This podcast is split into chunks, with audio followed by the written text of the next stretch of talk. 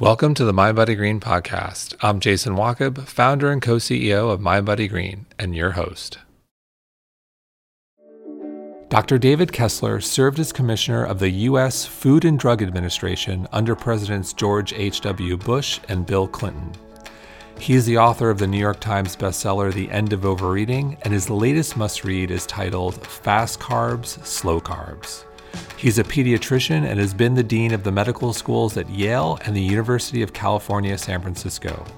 He's a graduate of Amherst College, the University of Chicago Law School, and the Harvard Medical School. David, welcome. It's so great to have you here. Thanks. It's a pleasure. So, I love the book. I love the title of the book Fast Carbs, Slow Carbs, because carbs are not the enemy.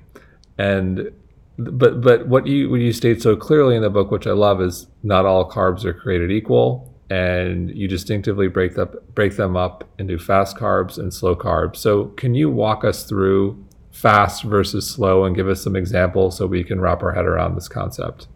Sure. Um, so fast uh, relates um, to where and how it gets digested uh, how fast, but also where in the digestive system uh, it gets absorbed, um, and the consequences. Um, but fast carbs are, I mean, if you look at the food, um, they are sugars, uh, but they're also starches. So they are uh, any carbohydrates that are rapidly absorbable uh, in the digestive uh, tract um, and meaning that anything that gets converted quickly um, into from you know the natural uh, state uh, of starch, I mean, or sugars, the long chains um, of uh, carbohydrates. Uh, you know, when we were in elementary school and uh, seventh, ninth grade biology, amylose, amylopectin, uh, within that wheat kernel. Um, there are uh, tightly packed uh, starch granules that contain these uh, polymeric uh, chains, uh, and they're carbohydrates, and they're densely packed. Um, but uh, if you look at how when you you know in most processed foods, most industrial foods, you see um, that those wheat kernels, those those granules, um, have really been just pummeled. Uh, tremendous thermomechanical forces um, to that starch and sugar that ends up being rapidly absorbed. And that has consequences. Slow carbs um, are uh, those carbohydrates basically that have the structure intact um, throughout the GI tract. Uh, uh, and they include primarily vegetables, uh, legumes, um, but also um, certain uh, resistant starches or slowly digestible starches. Um, so they don't get as quickly absorbed, and they make their way uh, down to the lower part of our GI tract. And again, that has consequences. So basically, the answer to your question fast carbs, sugars, starches, um, uh, slow carbs, vegetables, legumes, resistant starches, slowly digestible starches. So you mentioned consequences. Walk us through some of those consequences of each. The, the consequences are enormous. Um, and I really started with the consequences and was very interested in what was driving uh, those outcomes. So, at the central uh, core of uh, the problem uh, is excess weight um, and excess calories, excess body fat. I mean, I'd love to say there was nothing that would give make me happier to say that you can uh, be healthy at any body weight. Um, but regrettably, uh, that's uh, not the case. You know, certainly when you're young, it maybe have a little less consequences, but that excess body weight as one ages um, does have effects. And just, you know, think of it as the center of a wheel and a lot of spokes coming from that excess body weight. So it's diabetes, it's cardiovascular uh, disease. It's certain forms uh, of uh, cancer. I mean, I can go on and on, but there's almost no area of medicine um, that uh, excess weight doesn't have uh, some adverse uh, consequences, regrettably. And it's also COVID now. Yeah. And it, it's taken on life and death overtones, uh, and it's very real. I mean, and it's complicated.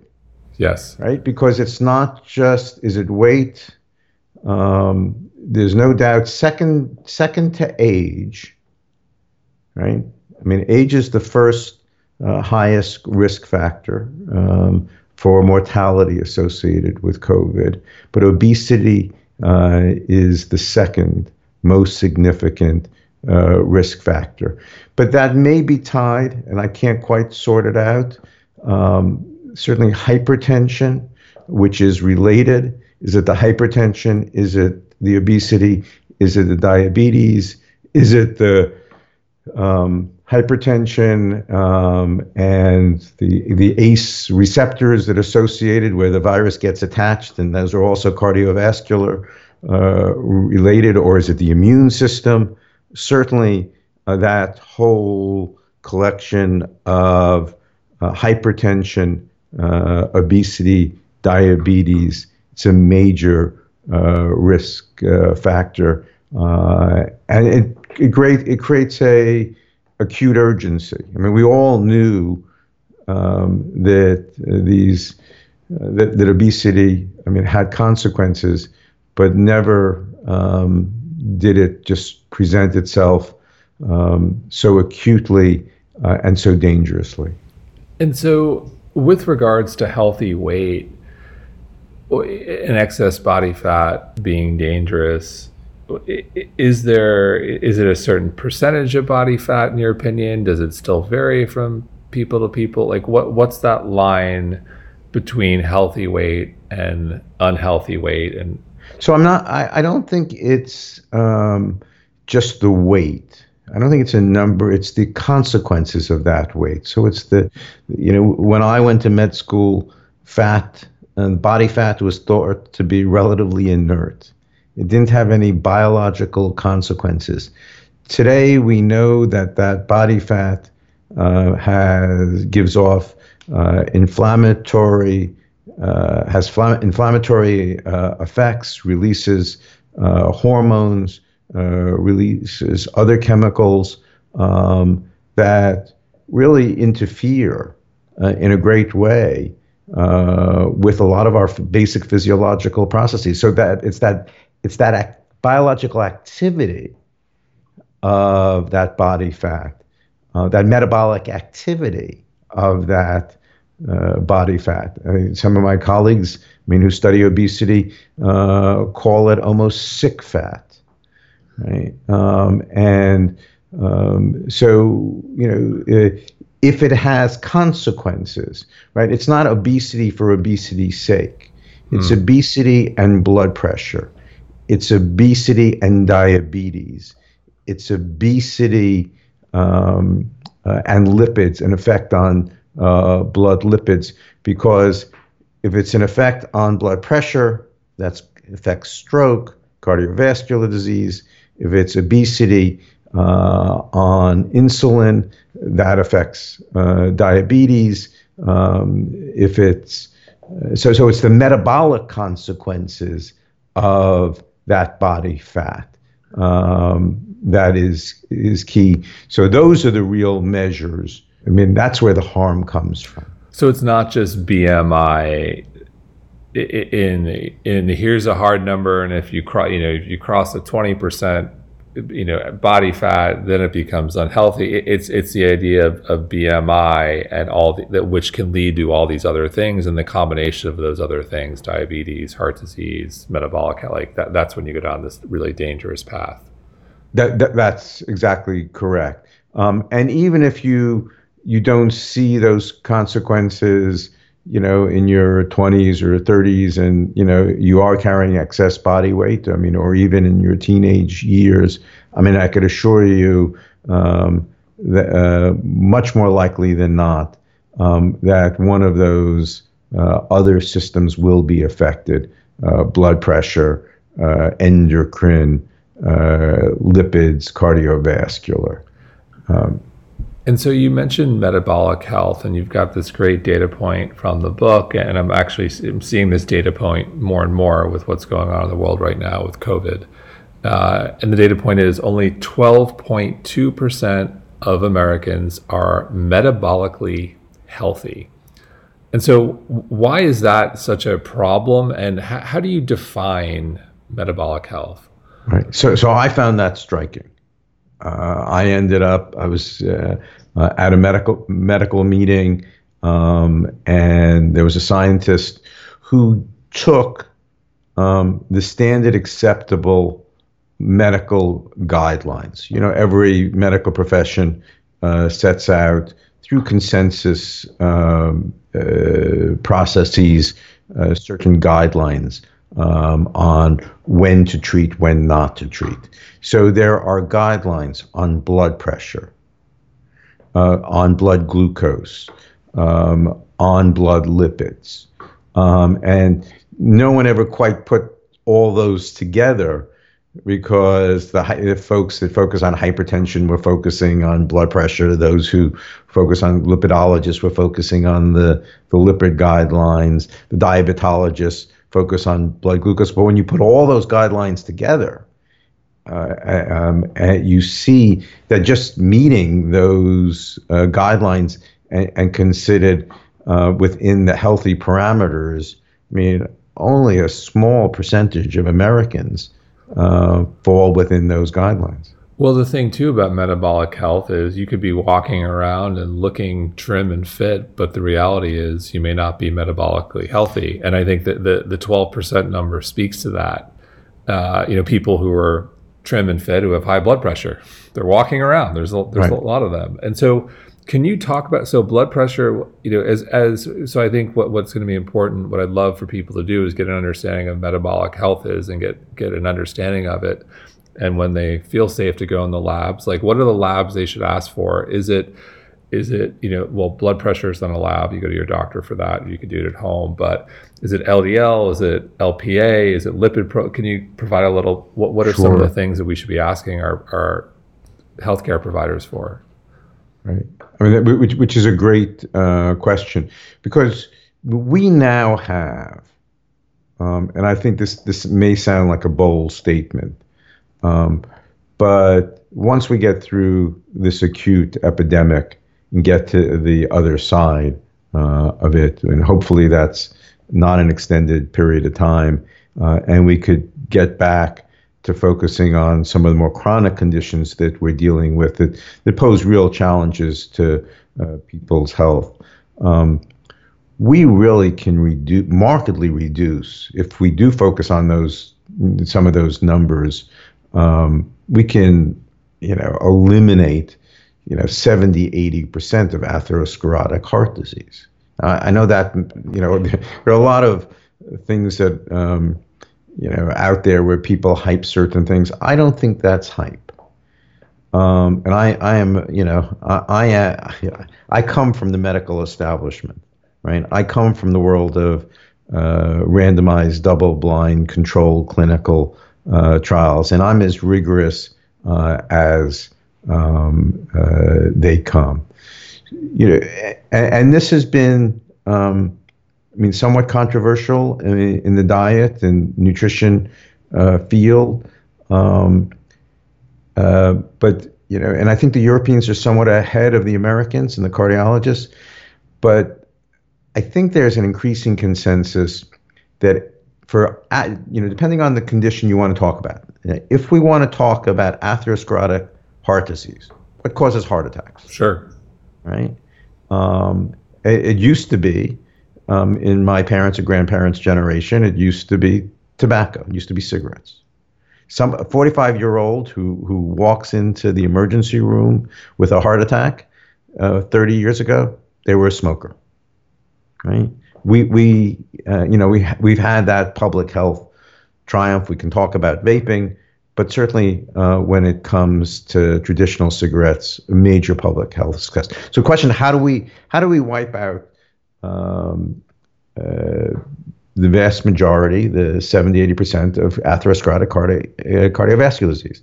And the answer is we, if you look at the data, and there's some nuances here, um, but the amount of LDL particles um, is causal, or at least on the causal chain. You know, scientists can uh, can argue, uh, and we now have the the evidence because it, through these very large randomized controlled trials and you know i will you have to understand these come from drug studies and i am not pushing drugs but you can extrapolate based on those drug studies the lower you get your ldl um, the number of particles um, and the um, the lower your risk. And the, you keep on going.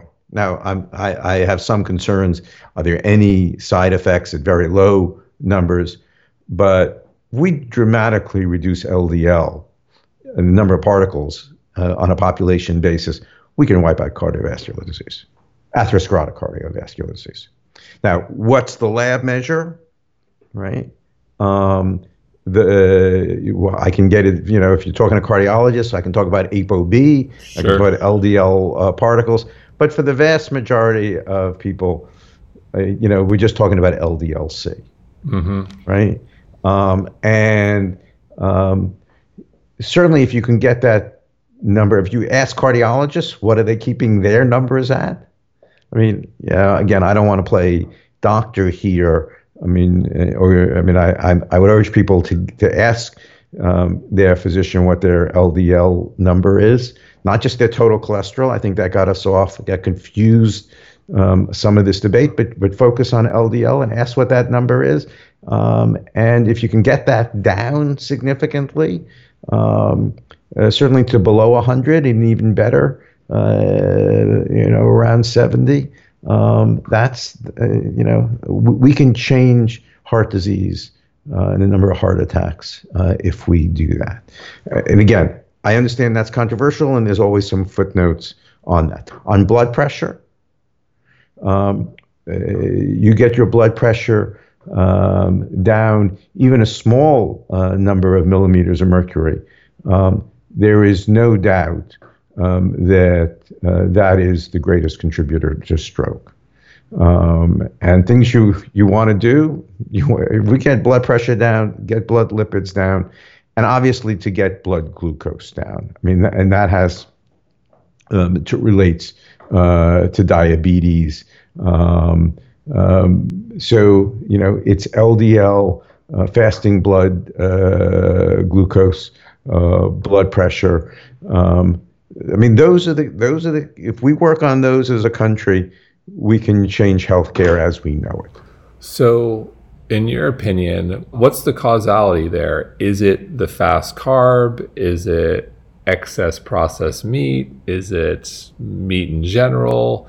What's the driver for poor metabolic health. So that was the journey, and that was what I uh, wanted to answer when I did the book, right? Um, and started uh, looking uh, at that.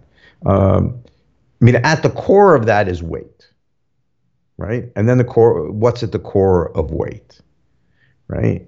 And I understand the nutrition community for, you know, now 30, 40, 50 decades were um, eat less, exercise more, go have a good time. That's what they recommended, right? And they kept on saying it, and it didn't work. And just look around, right? I mean, so that advice is not, uh, I mean, it's not been uh, effective. Um, and you know, I, I, I think the, the, the, the question is there ideal dietary advice for everybody of all physiology. I think that's the mistake. I don't think that's the case. Right? I mean, I think that if you look at the vast majority of dietary guidance that's given out, that's for some ideal physiology that probably maybe 10% of Americans have, right? um, maybe we used to have, maybe when uh, we worked in the fields um, before automobiles um, in some idealistic, you know, hunter-gatherer state, right? I think, and, and that's not um, the reality of American physiology. And I think for, you know, I mean, I have two concerns for uh, the, the the the realities of American physiology, right? Um, and one is this endless rush or flood of uh, glucose that we're pouring into our bodies, and those are the fast carbs. And no one asked, right? I mean, what, you know, back in the 30s and 40s when we industrialized our food, a lot of advantages, could ship it across the country. Uh, it's cheaper, it's food stable. Um, there were some advantages, I mean, to industrial food. Right? But no one asked what was the effect of processing. And that, you, you know, so I, I went into the world of food processing. I, I you know, I, I try to uh, dig deep uh, and learn uh, you know, really what was the effect on that uh, on that food, and what was that doing to our bodies? And no one, you know, no one really ever asked when we started applying these extrusion cooking methodologies. Um, uh, back in the, the 40s, 50s, 60s, um, so that we could take that wheat kernel or, or that corn kernel or that grain kernel right? And to produce thousands of different shapes and uh, textures and, and mouthfeels and products from that. No one asked what the effect of processing was, or what that effective structure was. And, and the bottom line is it, it resulted, um, it results in very rapidly absorbed glucose being uh, entering into the upper GI uh, system to, to the effect that we don't fully understand all the consequences.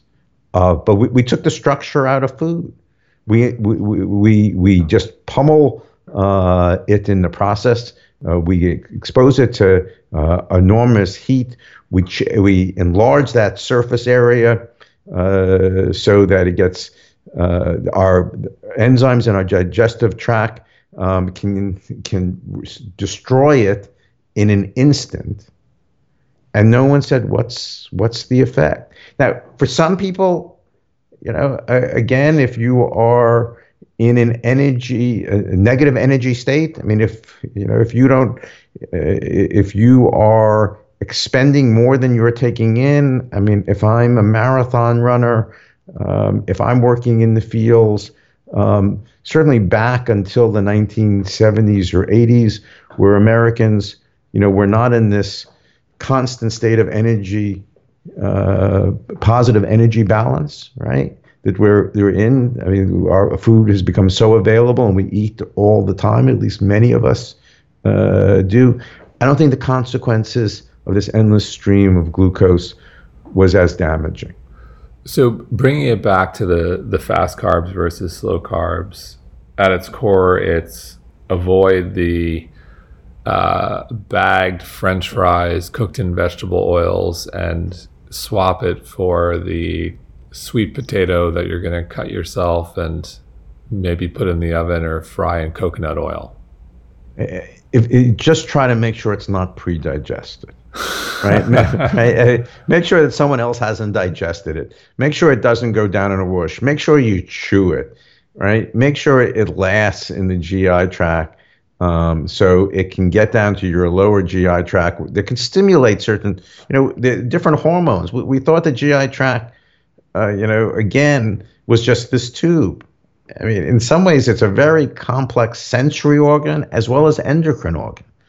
And if you if food gets rapidly absorbed and can uh, hit um, the receptors, the sensors um, in the early part of the GI tract, it gets rapidly absorbed.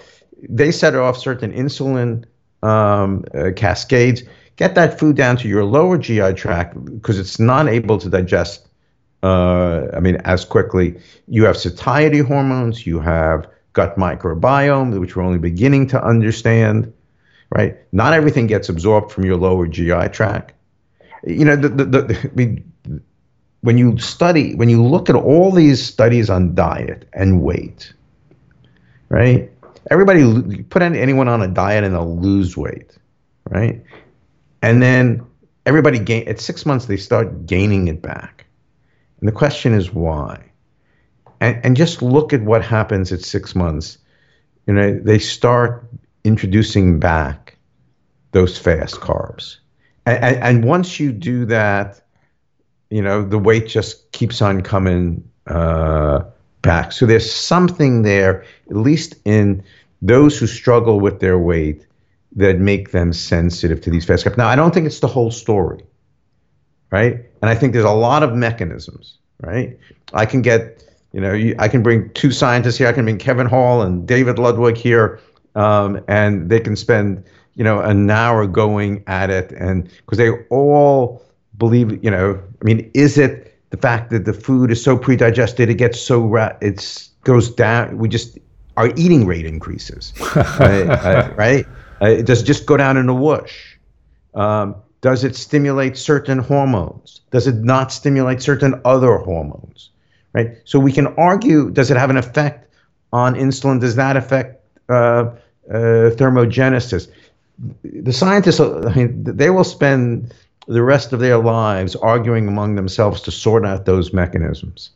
But I think at the end of the, the, the day, um, you know, you look at that industrial food and add it back to any diet, and people are going to gain back, back the weight.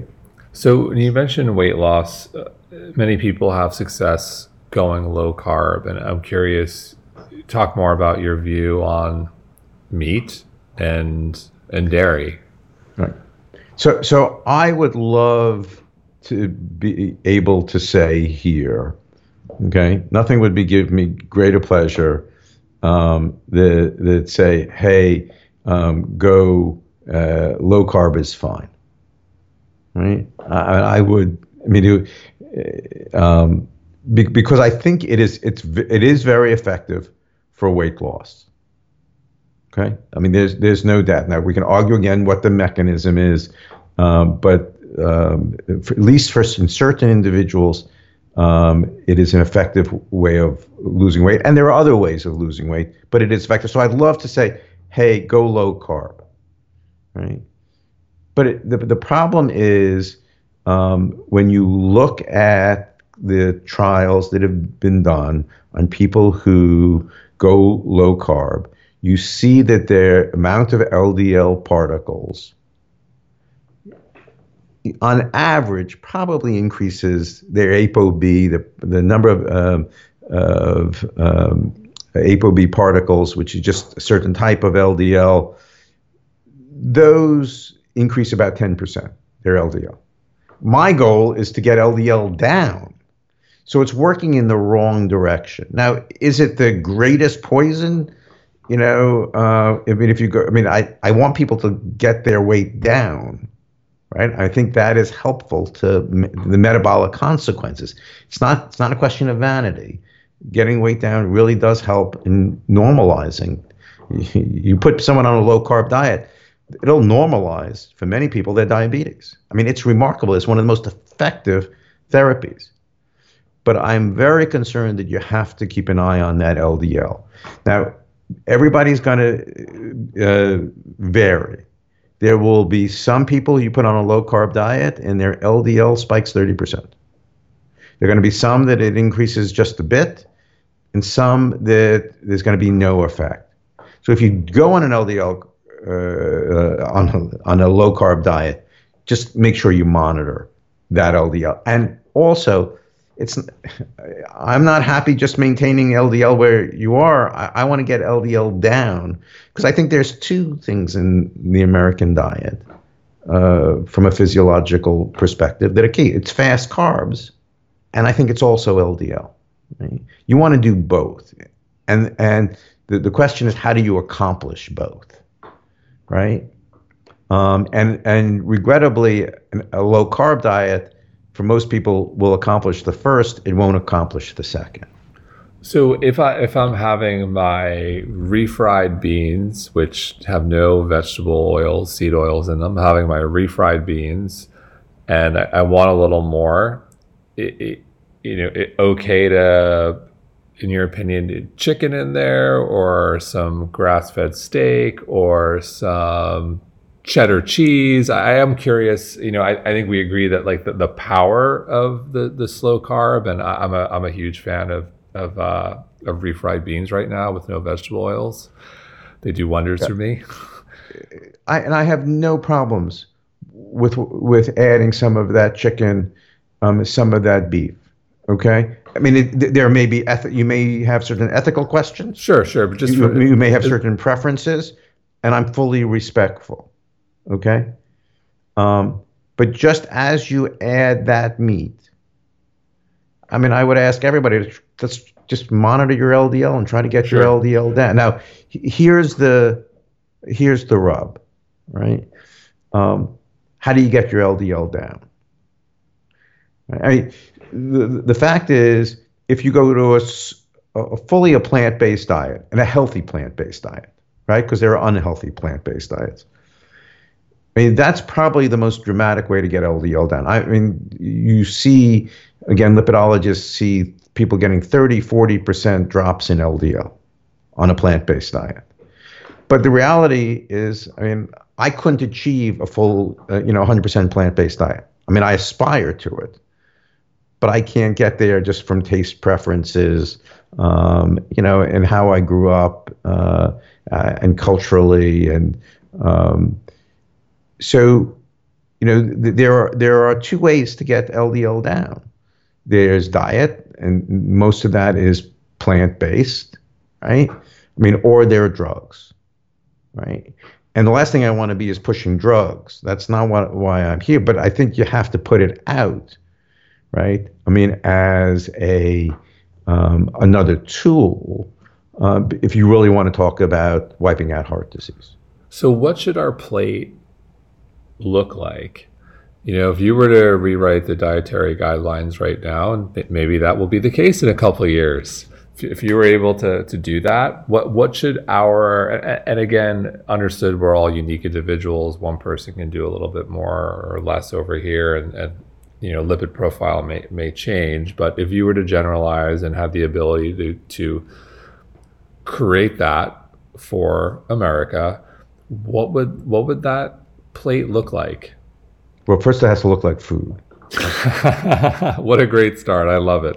I mean, and if it, if, I mean, if if if, uh, if, if it doesn't look like food, we're, we're starting off. We have a problem.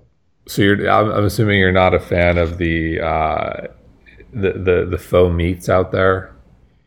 Look, I I think that um, there's some arguments for them, right? I mean, there there are environmental sure aspects. There's carbon uh, aspects to them. I think that you have to recognize there is a good deal of saturated fat, and they are highly processed. Again, I think they were good intentioned, but I don't think uh, in the end they really qualify um, uh, for for for food. Um, uh, you know, again, I I, I want to give some room because I because I applaud the effort, and I think we have to be more environmentally conscious. Um, look, m- my my first concern is if we can just take out of the in the American diet the industrial food, right? Then then we can quibble, right? Then we can talk, but I can I can get to metabolic health in this country if I can remove the industrial food in the so, process. So is it as simple as Michael Pollan eat food not too much, mostly plants? He, he's a he's a good colleague and a good friend, and I handed him the manuscript, and I said, um, uh, "Here's the biological basis of why you're right." Well, I, I, love it. It's a it's a philosophy I think we can all subscribe to, and and you know, we mentioned diets and the failure of diets, and what I believe is we fail because they're diets, and it's not truly a lifestyle we can adhere to on a daily basis. But look, the, the, the reality is you're only going to lose weight, right? if you restrict calories, right? Um, and um, I mean that's still the the essence. I mean, and to get the weight off, um, for those who've like myself, I mean, who've you know accumulated it multiple times over, certainly over my lifetime. You, you have to restrict calories. And the question is, what's the way you can do that um, and do that uh, in perpetuity and keep it off? Um, and the problem is um, these fast carbs, um, this, um, I mean, taking a starch, uh, uh, making it hyper palatable by adding fat, sugar, and salt uh, to it, whether um, it's the insulin, the hyperinsulinemic states that catch us in this vicious cycle of obesity, hyperinsulinemia, elevated uh, glucose. Uh, you know, which comes first? Does the hyperinsulin hyper does an increased blood glucose come? Does the hyperinsulinemia come? Does the excess weight? Does the obesity? What you know, you get caught in these vicious cycles.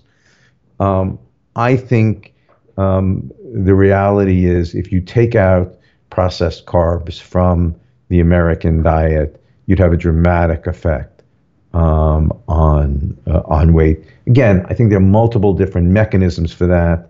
We don't know the full science. And again, um, if you just take them out and then you reintroduce them later on, I mean, if that's your definition of just denying yourself something and then that you want, and that's a diet I agree with you. Um, but we do have to help people, um, you know, become metabolically healthy, and the easiest way to do that is to control their weight. And so, with regards to you mentioned wheat and I was pleasantly surprised in the book that rye bread was in there. Right. Which rye bread, because you know everyone's at home making sourdough. I'm also a fan of sourdough. We could talk about that, but rye bread, which I, I, love. I do my rye toast and my wild salmon with my my favorite cashew cream cheese. It's like a, with my anchovies. It's it's a weekly ritual here in New York for for me and, my, and the family. So rye bread slow carb. And look, the, the most important thing is especially, you know, during these times, I am not going near anyone's rituals, right? just just keep just, just keep them up, right? Um, the, the, the, if I, anything to support the mental health aspect, right? Um, no one wants to make this any tougher. Um, but again, I, there are nuances here on uh, slowly, what's a slowly digestible starch? What's your resistant starch? Certainly, rye falls in that category, right?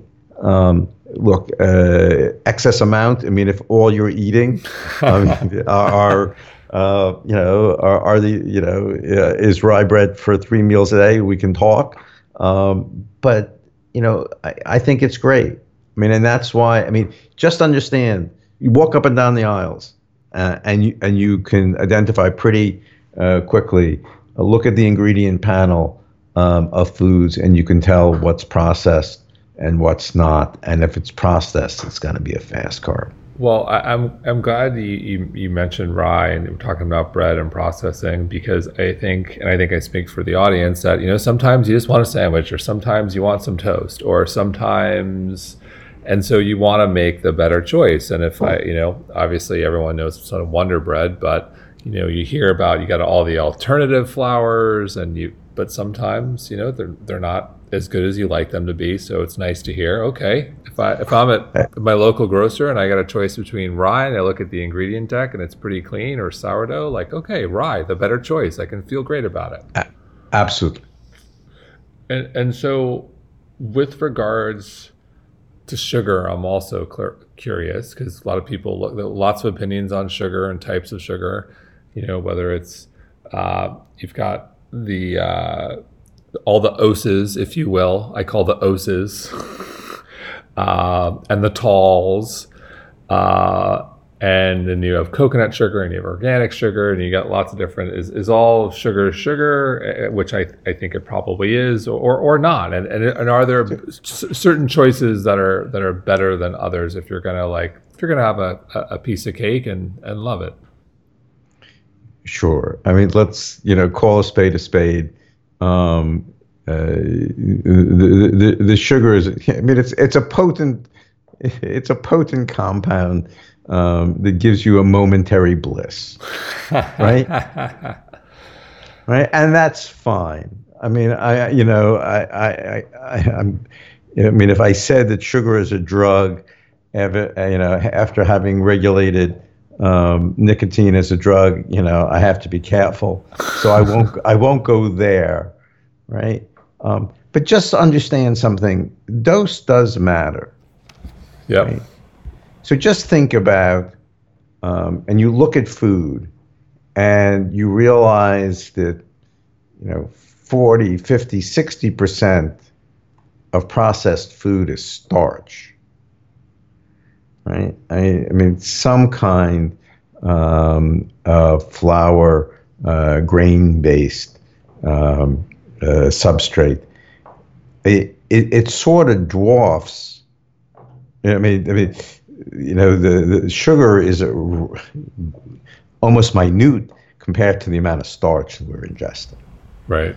So, I mean, so go choose the, you, whatever your drug is. It's fine, right?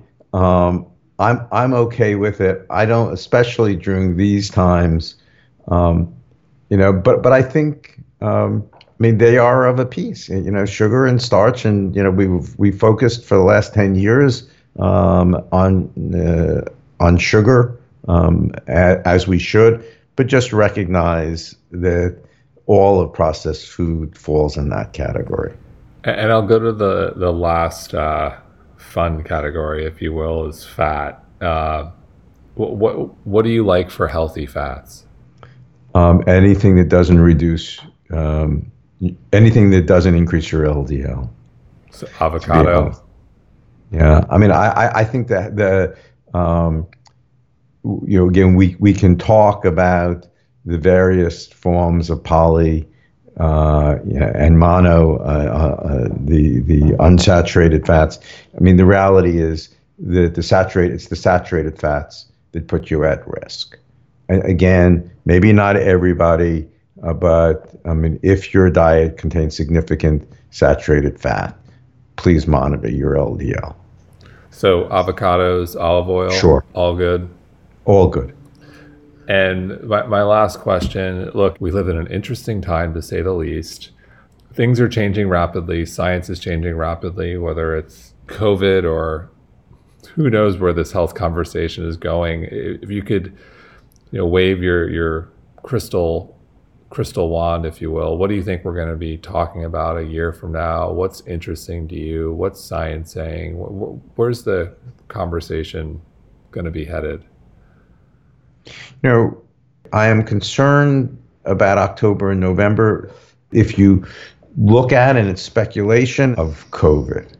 But if you look at other influenza type, and this is not influenza, but if you look at other kinds of viruses, you see a pattern. You talk to great infectious disease epidemiologists, and in the back of their heads, they're worried that this will take on a, a, a seasonal pattern, which means another spike October, November, January, February. Right? And that's wor- that's of concern.